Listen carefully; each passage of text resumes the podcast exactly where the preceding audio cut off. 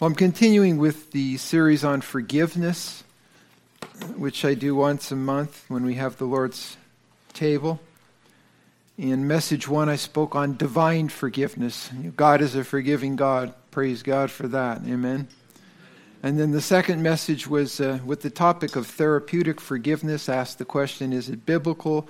And my conclusion is that it is not biblical to forgive the unrepentant sinner because God doesn't do that. But it does make some people feel better. That's why they say it's therapeutic. Uh, Lewis Smedes was an author who popularized this. He says, To forgive is to set a prisoner free and discover that the prisoner was you. I gave you that quote before.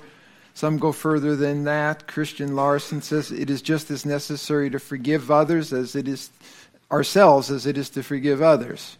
And the principal reason why forgiveness seems so difficult is because we have neglected to forgive ourselves. So he says it should start with forgiving yourself. And others say you should forgive God.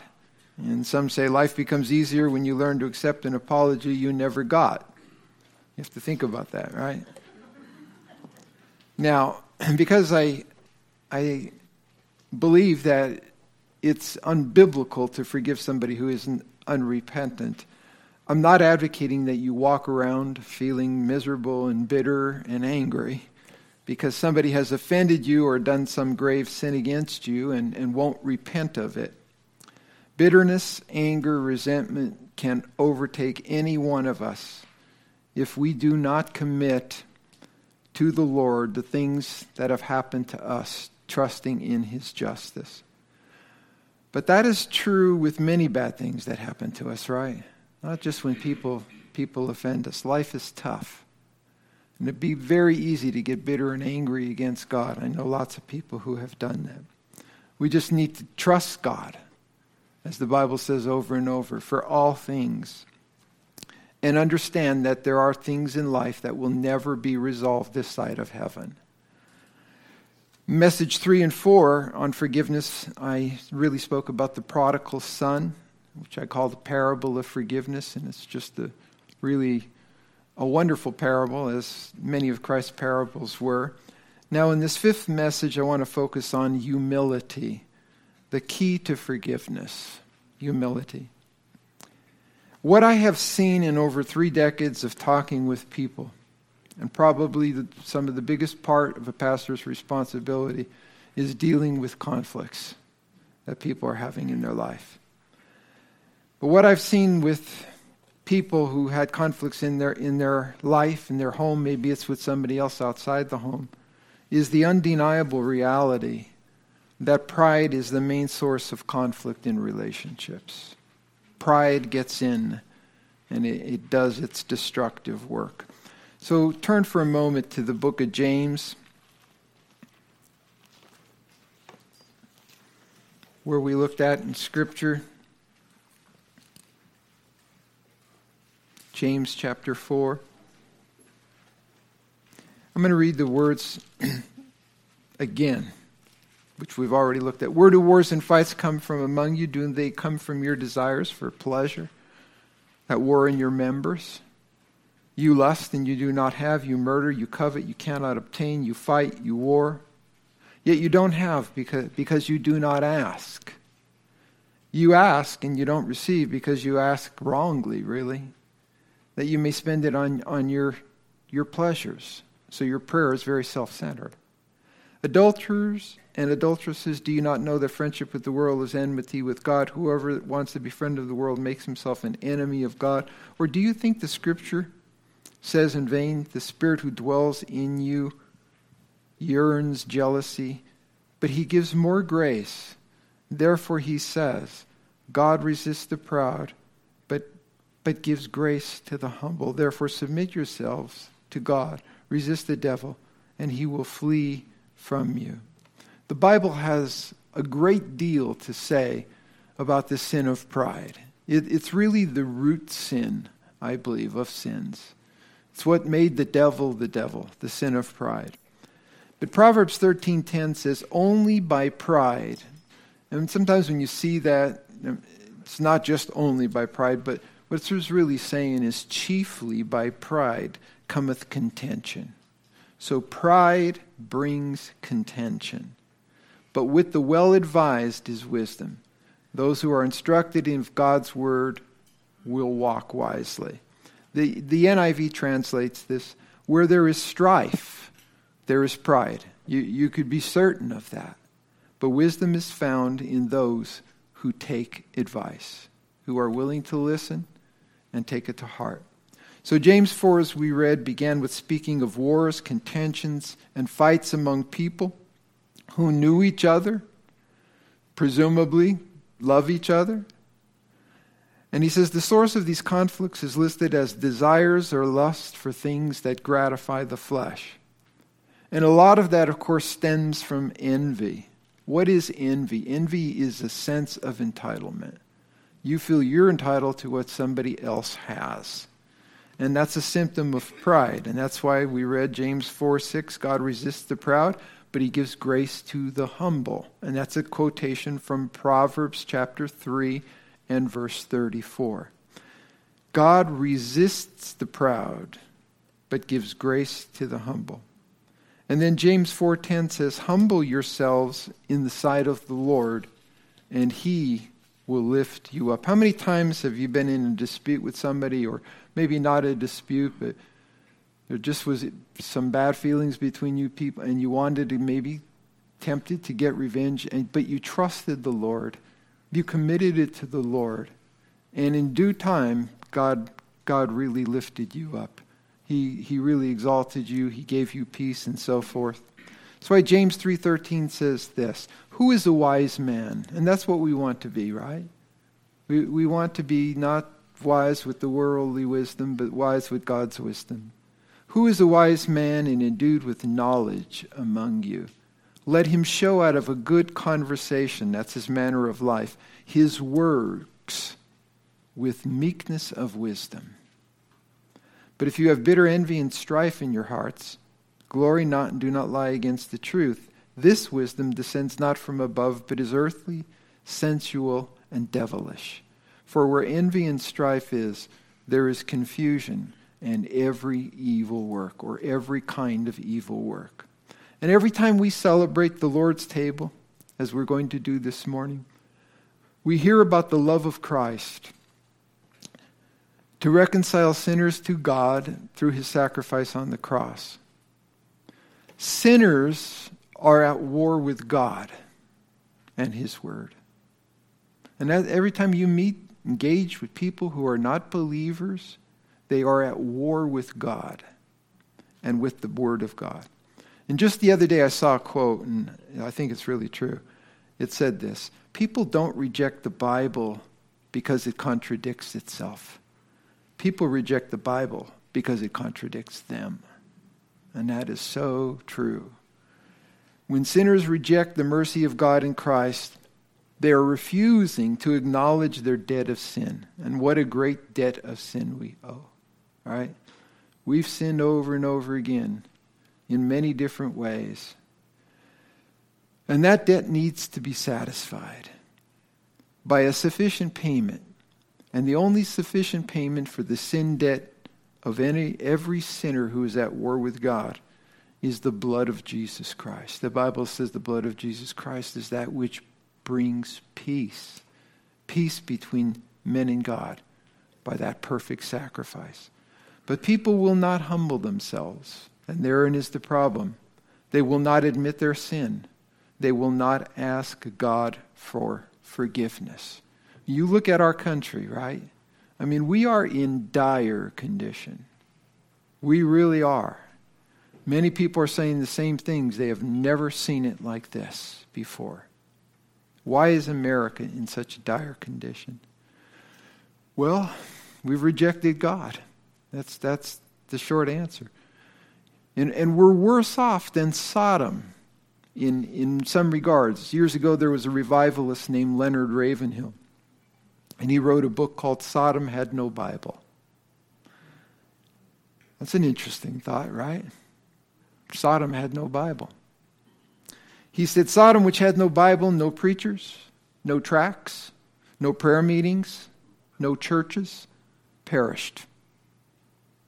How then will America and England be spared from the wrath of the Almighty? Think you? We have millions of Bibles, scores of thousands of churches, endless preachers, and the, wor- and the Word of God. Sodom had no Bible, and they perished. So I want you to think, especially in preparation for the Lord's table, consider the humility of Christ as our example. The humility of Christ which, which made salvation possible. Philippians chapter 2, this portion of scripture that you're very familiar with. You could look at it with me. Philippians 2, verse 3. It begins with these words Let nothing be done through strife. We've heard that word a number of times already strife, contentions. Let nothing be done through strife, strife, or what? Pride vainglory, but in lowliness of mind, let each esteem others better than themselves. Look not every man on his own things, which was what was happening in James chapter 4, which we read, but every man also on the things of others. Let this mind be in you, which was also in Christ Jesus. Made me think of that song. May the mind of Christ, my Savior, live in me from day to day, by his love and power, controlling all I do and say. Boy, we would avoid a lot of problems, wouldn't we? If, if we just really let this scripture come to fruition in our life and let the mind of Christ be in us, following his example who, being in the form of God, did not think it robbery to be equal with God, but made himself of no reputation. Means he really he, he emptied himself. He divested himself, not of his deity, of his glory, but it was it was through the way by way of taking upon himself the form of a man. He made himself of no reputation, took upon himself the form of a servant and was made in the likeness of men. And being found in fashion as a man, it says, what? He humbled himself. There is our example. There is our, our ultimate example. And he became obedient unto death, even the death of the cross.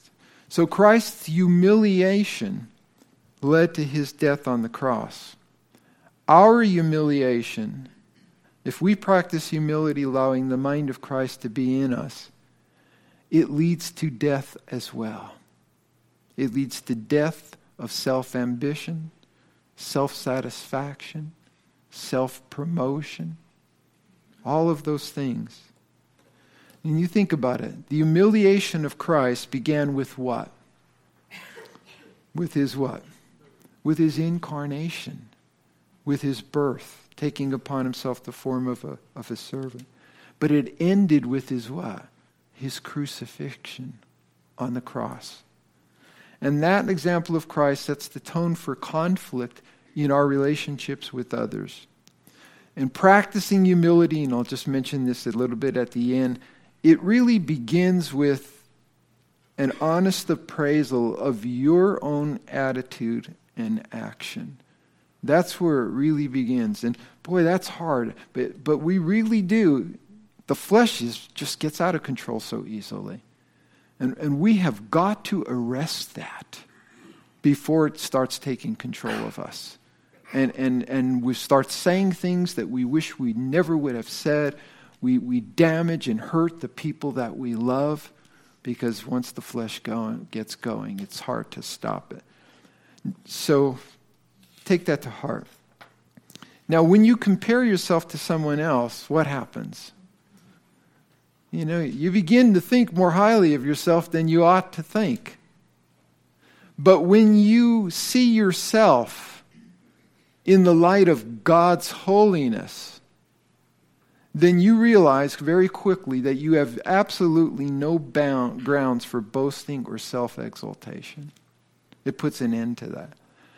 Isaiah 40 is a wonderful passage of Scripture. I would encourage you to read the whole thing, but beginning in verse 12, it says, Who has measured the waters in the hollow of his hand? Think about the waters that are upon the earth. God, God knows the depth of those waters, the weight of those waters, the volume of those waters, everything about it. And he, he's meted out heaven with a span, and he comprehends the dust of the earth in a measure. And he weighs the mountains in scales and the hills in a balance. Who hath directed the Spirit of the Lord, or being his counselor hath taught him?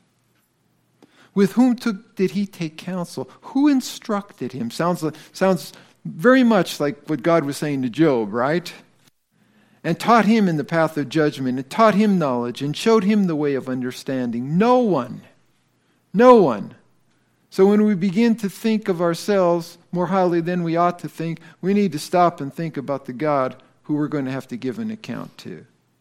It says, The nations are as a drop of a bucket and are counted as the small dust of the balance. That's all the nations of the world. He takes up the islands as a very little thing. Lebanon is not sufficient to burn, nor the beasts thereof sufficient for a burnt offering. He owns the cattle on a thousand hills. He doesn't need men's offerings. Then Isaiah 40 in verse 17 says this All nations, that is, collectively, all the nations of the world before him are as nothing. You think God is fretting about politics? Not at all. And they are counted to him less than nothing and vanity, which means emptiness. So that's all the nations of the world collectively, but every man making up the, of making up those nations is, is even less significant than the sum total. Job 25, 4. How can man be justified with God, right? What's the answer? Through faith in Jesus Christ, right? Or how can he be clean that is born of a woman? Because we, we're born into this world sinners. Behold, even to the moon, and it shineth not. Yea, the stars are not pure in his sight. How much less man that is a worm, and the Son of Man who is a worm. We're all a bunch of worms. Now, worm theology is not popular in this day of selfies. I, I lost track of how many billions of selfies people take. And, and some people take six, seven, eight selfies just to get the one that they want. Maybe that's you, right? It's got it's to be just that right look. So, worm theology is not popular. The problem is, we think more highly of ourselves than we ought to think. That's the problem. And that leads to conflicts and a lack of forgiveness. And a lack of humility led to a dispute or a conflict among the disciples. And you know, I, I don't understand it. But then again, I don't understand myself. How could they have walked with Jesus and saw his example and heard all of his teachings and still ended up saying some of the things that they did? Mark 9:33 it says he came to Capernaum. That was his hometown. And being in the house he asked them, "What was it that you disputed among yourselves by the way?" No one wanted to speak up, right? Nobody. it says they held their peace. For by the way or along the way, they had disputed among themselves who would be greatest. Now, now put this in context. Jesus was just talking about his death. They're talking about who's going to be the greatest in the kingdom of heaven. So he sat down, sat down, and he called the twelve, and he said to them, If any man desires to be first, the same shall be last of all and the servant of all. There's your humility. And he took a child, and actually the Greek word is the word there for a toddler. So this is a very young child. And he set him in the midst of them, right up front. Here's your object lesson. And that is the example or the context for the example of childlike humility that Jesus taught in Matthew chapter 18. It says in Matthew 18, verse 1 At the same time, the disciples came to Jesus saying, Who is greatest in the kingdom of heaven? Now, they were arguing about this. And then they posed this question. And Jesus called a little child unto them and set him in the midst of them. So this is the same context. We don't know how, you know, that question came about after Jesus questioned them what were you talking about. At first they held their peace, and then apparently someone is, well, you know, we were wondering who was going to be, you know, greatest in the kingdom of heaven. He said, Verily, verily, I say unto you, except you be converted and become as little children, you will not enter the kingdom of heaven. Whosoever therefore shall humble himself as this little child, you want your answer to your question? He's the one who will be greatest in the kingdom of heaven. God resists the proud, but he exalts the humble. So Jesus was calling for a complete turnaround, conversion. That's the meaning of the word there, in their thinking. In their thinking. They should not be thinking about who will get the biggest share in the kingdom of heaven or who would sit on the right hand and the left hand of Jesus, which they did ask for, remember? Mothers of uh, James and John. Jesus said that would be given to them for whom it is prepared. God exalts those he desires to exalt. And J. Ligon Duncan said the kingdom of God is not the rule of selfish ambition. What happened? The disciples' self ambition took their minds off Christ. And what happened? It, re- it spoiled their relationships with one another. As soon as our mind is off Christ, or if the mind of Christ is not in us, then we have the potential for conflict. And Jesus said they needed to humble themselves. And they needed to be like little children who have what? No regard for social status. I think that's a major point here. Now, parents, you know that children are not naturally humble, right? That doesn't come natural to any one of us, not even a child. But children are completely dependent on their parents when they are little, if this, this was indeed a toddler. So they served as a, an object lesson of, of dependence. And children of the kingdom of heaven are likewise completely dependent upon God's grace from the beginning of their salvation to the completion of their sanctification and their ultimate glorification. It's not about us, it's about what God is doing in us for his glory. And that the lesson there requires humility. We have to humble ourselves. If the disciples had humility, there would have been no contention among them, no dispute. And if people humble themselves before God, He will exalt them in due time. If sinners humble themselves before God, they will be saved. Anyone can be saved. The practice of humility can prevent disputes from occurring in the first place. Jesus frequently taught that, that pride or selfish desire, ambition, selfish ambitions are not the character of people who make up the kingdom of heaven. You are never more kingdom centered than when you take the posture of humility. You are never more like a child of the, uh, of the kingdom that is to come than when you take up the posture of humility. And, and rather than exerting your rights, you're willing to lay them down. Rather than seizing something for yourself, you're willing to give it to others. Rather than serving yourself, you're willing to serve others. That's the mind of Christ. Matthew 5 3 Blessed are the poor in spirit, for theirs is the kingdom of heaven. Matthew 5 5 Blessed are the what? The meek. That's the humble. For they will inherit the earth. God will exalt them. But what happens with pride? The exact opposite. The sin of pride, the sin of pride brings a man into conflict with God. Now, the sin of pride will bring you into conflict with a lot of people. Maybe people in your very own home, your closest circle. But it also brings you into conflict with God, and that's even a bigger problem. 1 Peter 5 5, Why, likewise, you younger, submit yourselves unto the elder. Yea, all of you be subject to one another, or submissive to one another. And what does it say? Be clothed with what? Humility. 1 Peter 5 5. Be clothed with humility. Why? Because God resists, and that's a very strong word. It means God stands against, God opposes the proud. And you don't you never want God to be in opposition to you.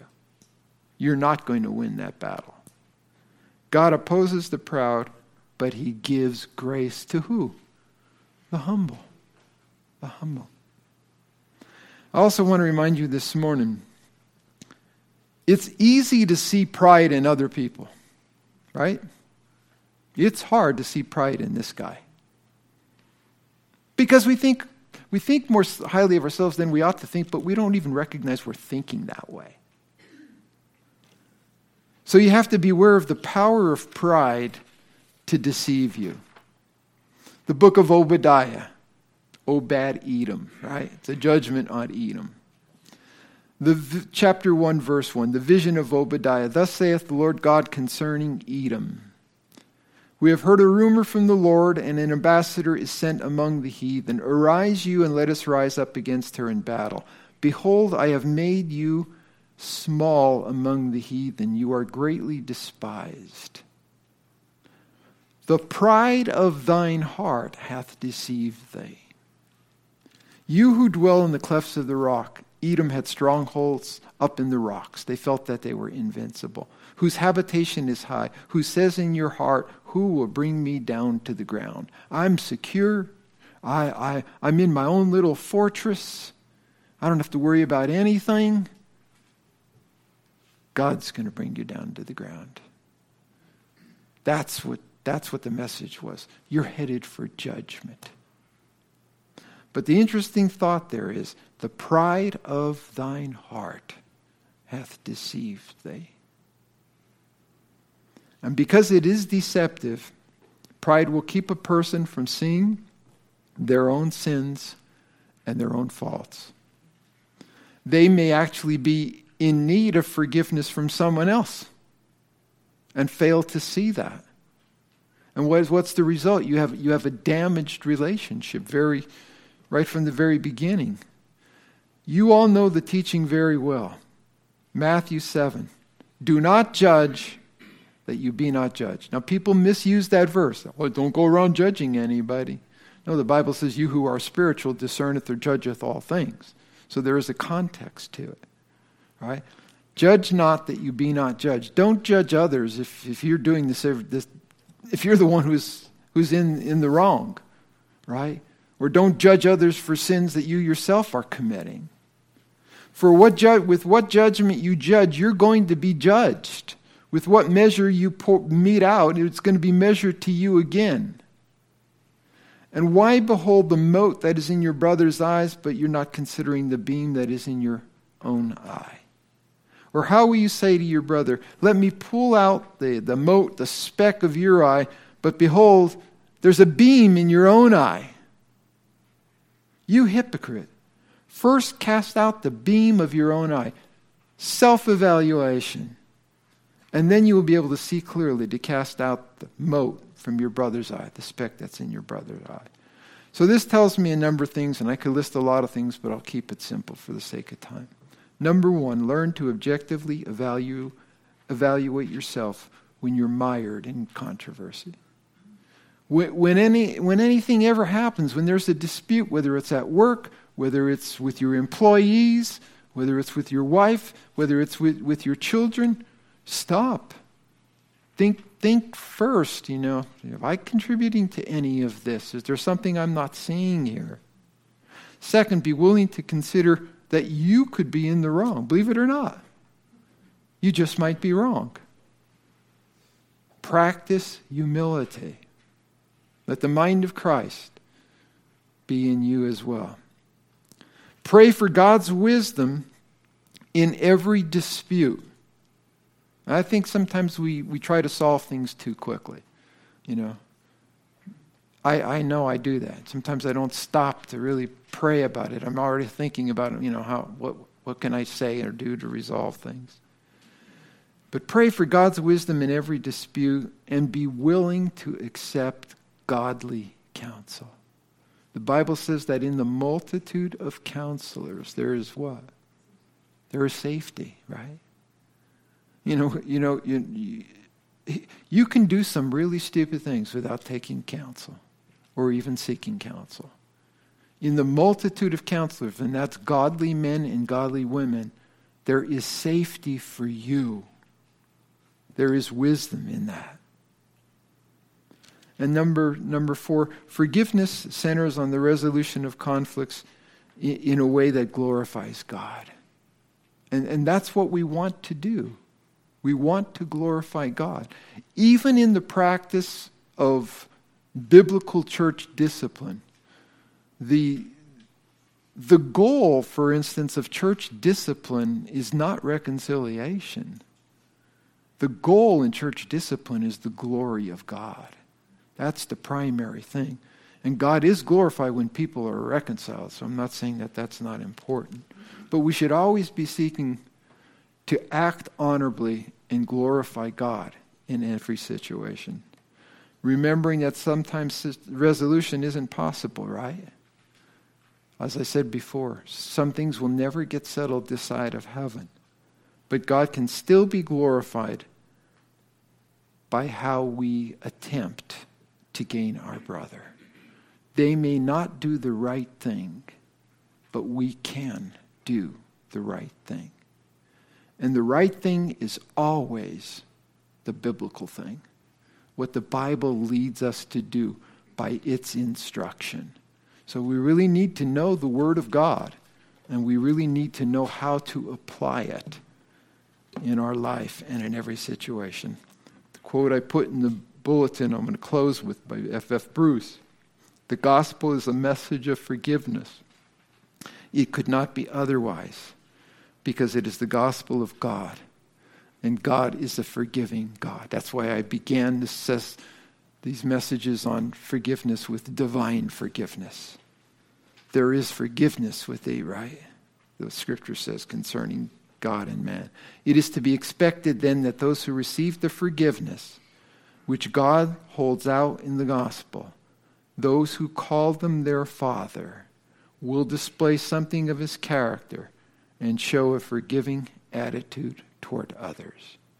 We must be willing to forgive others when they seek forgiveness and they repent of their sins. And sometimes that's very hard. We'll be dealing with those hard texts in, you know, the, the weeks to come that we deal with this. But we have to have that attitude of heart that we are always ready, ready to forgive others when they seek genuine forgiveness.